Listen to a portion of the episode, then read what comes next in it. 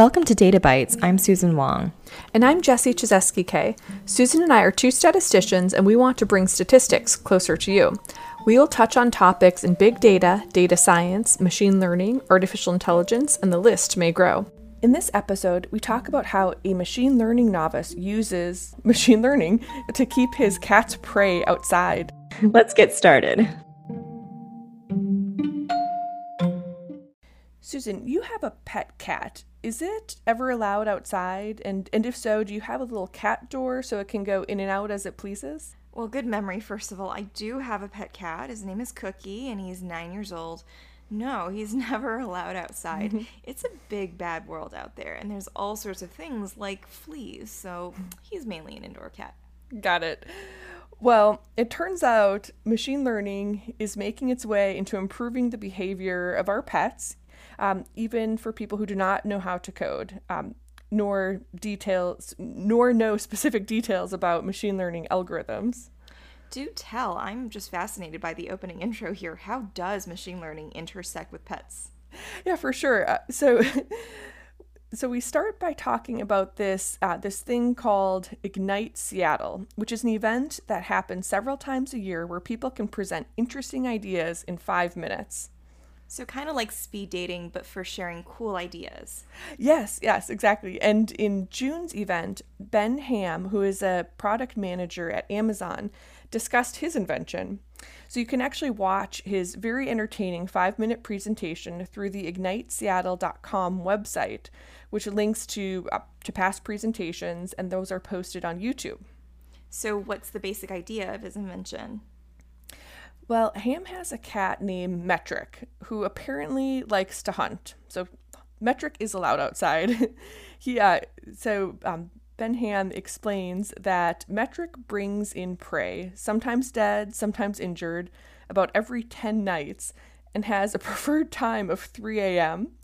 And Metric ended up being the reason he learned to code because he needed to figure out a way to stop Metric from bringing the prey into his house. I'm going to stop you right there. I, there's a lot to unpack in that very short paragraph. First of all, I love the fact that Hamm named his cat Metric and literally measures or records all these stats about his cat. He must be a data science at heart, data scientist at heart, right? Because how could he know that this cat likes to wander in at 3 a.m.? I'd be asleep. Yeah, he must be a pretty data oriented product manager or Uh, maybe depending on where the cat distributes its prey, perhaps it wakes him up. oh yeah, I probably wouldn't want a dead chipmunk on my face. Oh my gosh! in the middle that'd yeah. be pretty, pretty gross. Even worse, though, just be an injured one, maybe. I don't oh, know. Oh yeah, then it's running around the room. yeah, yeah. Okay, so I'm guessing we should explain why he didn't just fix the problem the easy way, for example, not letting Metric out at night or just not let him back in. Uh, yes, yes. So Hamm addressed this in his presentation, and he explained he is just too protective of Metric to leave him out all night. And Metric is is good apparently about going outside for the bathroom rather than using a litter box. So Hamm doesn't want Metric to stop this good behavior. So you know who would want to clean a litter box when you actually don't have to? Yeah, I have to clean a litter box. Well, actually, my husband cleans the litter box most of the time, but oh, that's great. I can see what's nice about not having to. Um, okay, so Hamm designed some contraption to stop the cat from bringing in animals. Exactly. Yeah, he wanted to restrict restrict the entry of metric through a cat door or cat flap when he had some sort of prey in its mouth, mouth like a you know a mouse or a, a bird. So how does it work? So Hamm Hamm ends up using a combination of an I might be pronouncing this wrong, but Arduino electric kit, um, also an Amazon DeepLens camera, and Amazon's online machine learning service called SageMaker. Um, the Arduino kit is going to allow him to lock or unlock the cat door. The Amazon DeepLens camera will be how he monitors the happenings of Metric, and SageMaker will build his classification model. This sounds like a fantastic way for a product manager to showcase his company's products. The Amazon DeepLens camera is integrated very nicely with the Amazon's uh, very own AWS cloud, and of course, also with uh, Amazon SageMaker, it can allow the use of machine learning applications. Yes, yeah. So Hamm installed the DeepLens camera above his cat door and then started collecting images so he could train his machine learning model.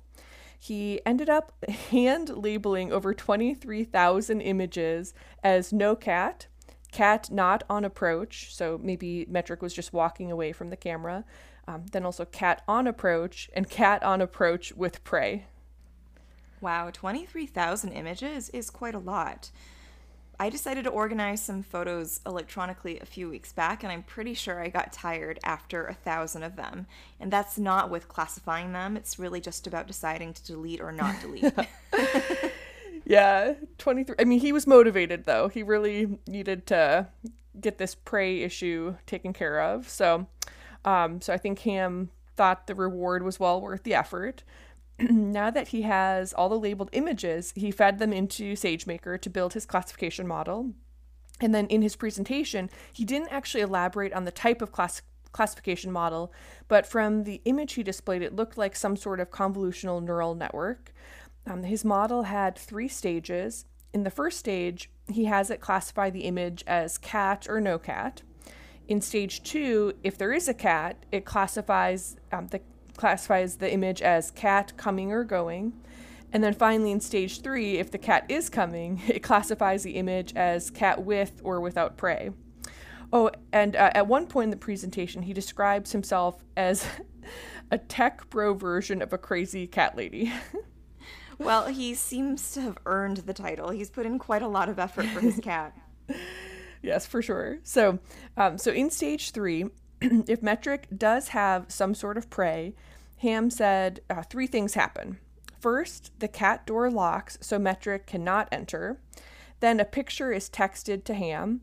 And finally, he said that he donates money to the Audubon Society, which is a society that protects birds. And I'm actually I'm not sure if he actually does that or if it was a joke. So, but he did note that in his presentation.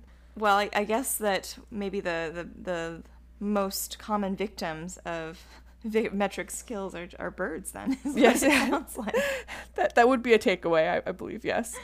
Well it does sound like a pretty nice invention. So were there any details about how it performed?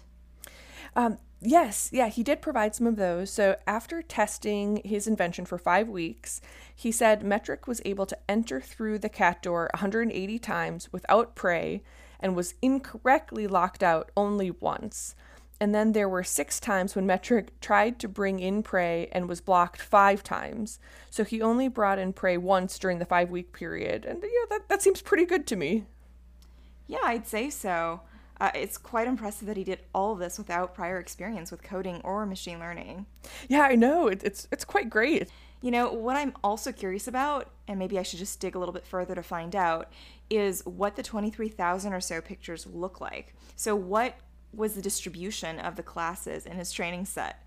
Because it sounds like Metric is maybe overall pretty good about not bringing prey home, so I would just imagine that maybe a pretty small portion of these pictures in the training set were cat with prey pictures. Um, I guess this matters because it would help us understand how difficult this classification problem is. Just how how rare is this thing that they're trying to um, be able to classify and detect. Yeah, yeah, that's true. Like perhaps um, he intentionally used a larger portion of cat um, with prey pictures in the 23,000 just to ensure there were enough training examples. Yeah, that would certainly be one solution. Now, another thing that comes in mind is that I've actually heard about, you know, how cats behave sort of in this way. They like to bring you stuff. And apparently it has to do with how cats socialize um, in their hierarchical ranks in, in, I guess, cat society. so they say that if your cat brings you a dead animal, it's kind of a tribute. So don't express disdain or throw it out in front of your cat because then the cat actually thinks that you want something better. So it's going to go for something bigger or better or, or just I guess potentially more nasty for the pet owner. so I wonder if Metric feels this way when the door is shut in his face, in which case he might just go hunt harder for prey that didn't appear in the training set.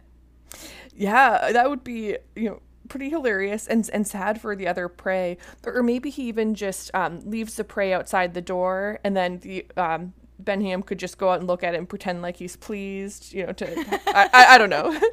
but oh, the things that cat owners have to do to please their cats. yes, yes.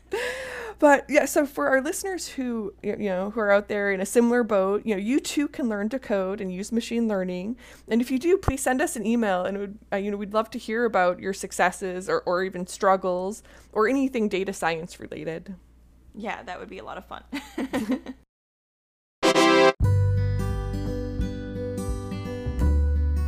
Thanks for listening to Data Bytes. If you have any questions or suggestions or comments for us, please email us at databytes.podcast at gmail.com. That's databytes with a Y. And if you want to see the numerous articles that served as reference material for today's show, please visit our website at databytespodcast.github.io. Till next time.